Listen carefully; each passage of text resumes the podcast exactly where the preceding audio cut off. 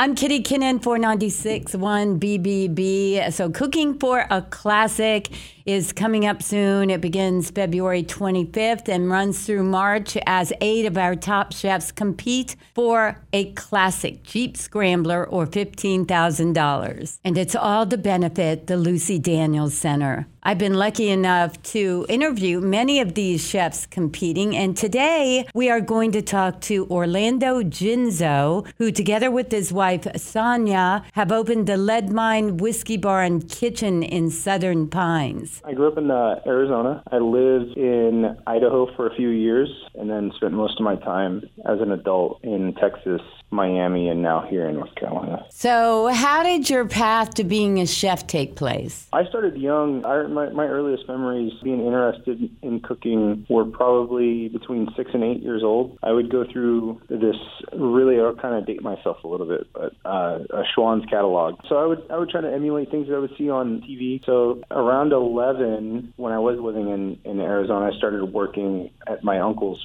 restaurant. He had a Tex-Mex restaurant that was passed down from his father, and those were my very very first experiences in a kitchen. Very, very macho, very, very bravado. I kind of just fell in love with the fast pace, little noises that you would hear in the kitchen. What were some of those food memories and the aromas that you first remember being in that restaurant? Professionally, so the, the type of restaurant that my uncle owns is, is what I would consider sort of like a Mexican diner. Very homey type food. There's a smell when beans and rice are cooking. It's usually a smell of tomatoes and oregano. That always brings me right back to my first experiences. But another aroma that I think that always takes me right back home is the smell of burning hatch chilies. Kind of like the beginning of autumn, which is my favorite time of year. The air is just starting to get cool, and there's just this really, really deep charred aroma from these hatch chilies that are it's kind of uh, dominant in that that area of the country. So after the family restaurant, where'd you go? Yeah, so I moved from San Antonio. I was working with the JW Marriott and was going within their ranks. I applied for a, a management position all over the country. Um, the first one that came through at the Ritz Carlton in South Beach.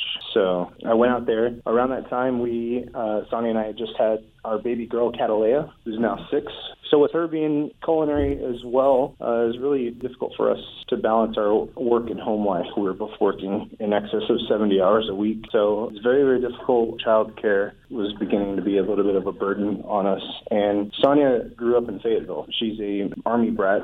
Her dad retired from Fort Bragg, so I think it was a good opportunity. Her parents were getting ready to retire. Her sister also lives here and was ha- also having kids around the same age, so we thought it'd be a good time to maybe slow down and start focusing more on family. I looked around, really couldn't find a job that I was happy with. Sort of bounced, bounced around. I do have an art background as well, so to make extra money, I would do some canvas art. And then you began the Stacks Cheddar food truck kind of out of necessity, correct? I didn't want to work for really anybody in this area, and we needed to make money, so that's kind of how it incubated there. And so that's going to be another plus in your favor for the competition being as artistic as you are. I hope so. I've, I think one of the successes for me in my career is I haven't been dependent on those things that are natural for me. I've always put myself in, in an uncomfortable situation because I, I love to learn. So I think what I've really try to focus on is my technique and not solely relying on those things. I, I find inspiration in, in, art from so many different genres. It's really just a part of who I am. And um, I think it's interesting that you're a meat person and your wife, Sonia, is a vegan. Right. So now you have your own place called the Lead Mine Whiskey Bar and Kitchen in Southern Pines, and you get to do both, right, and be very creative. The cuisine is really focused on food that we love to eat. A lot of it pairs well primarily with our, our cocktail program. With us being in a small town, I think a lot of the,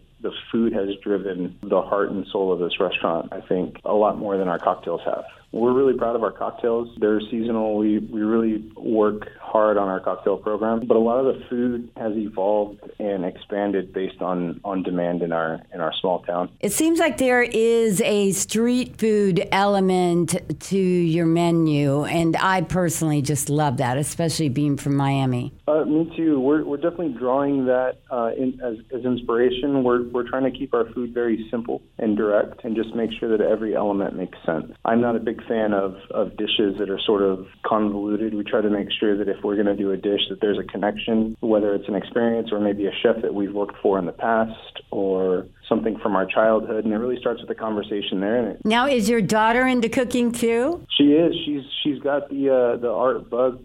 She's six years old. Loves to paint. We do crafts pretty much every week, and you'll find her in the kitchen with me a lot. All right, so I gave you some homework for my sound palette segment for you to pick a signature dish and pair it with a piece of music. The music that we chose, I think, is a, a song that really resonates with us right now in the restaurant, and it's by Pharcyde. The song is called "Passing Me By." It's really one of those classic hip hop groove songs representing our current mood right now in the restaurant. That was Chef Orlando Jinzo of the Lead Mine in Southern Pines. He will be one of the chefs competing during Cooking for a Classic 2019. We wish him luck and we hope you get your tickets. We have got the link right here. And I have chats with many of the other chefs competing, so I hope you check those out as well.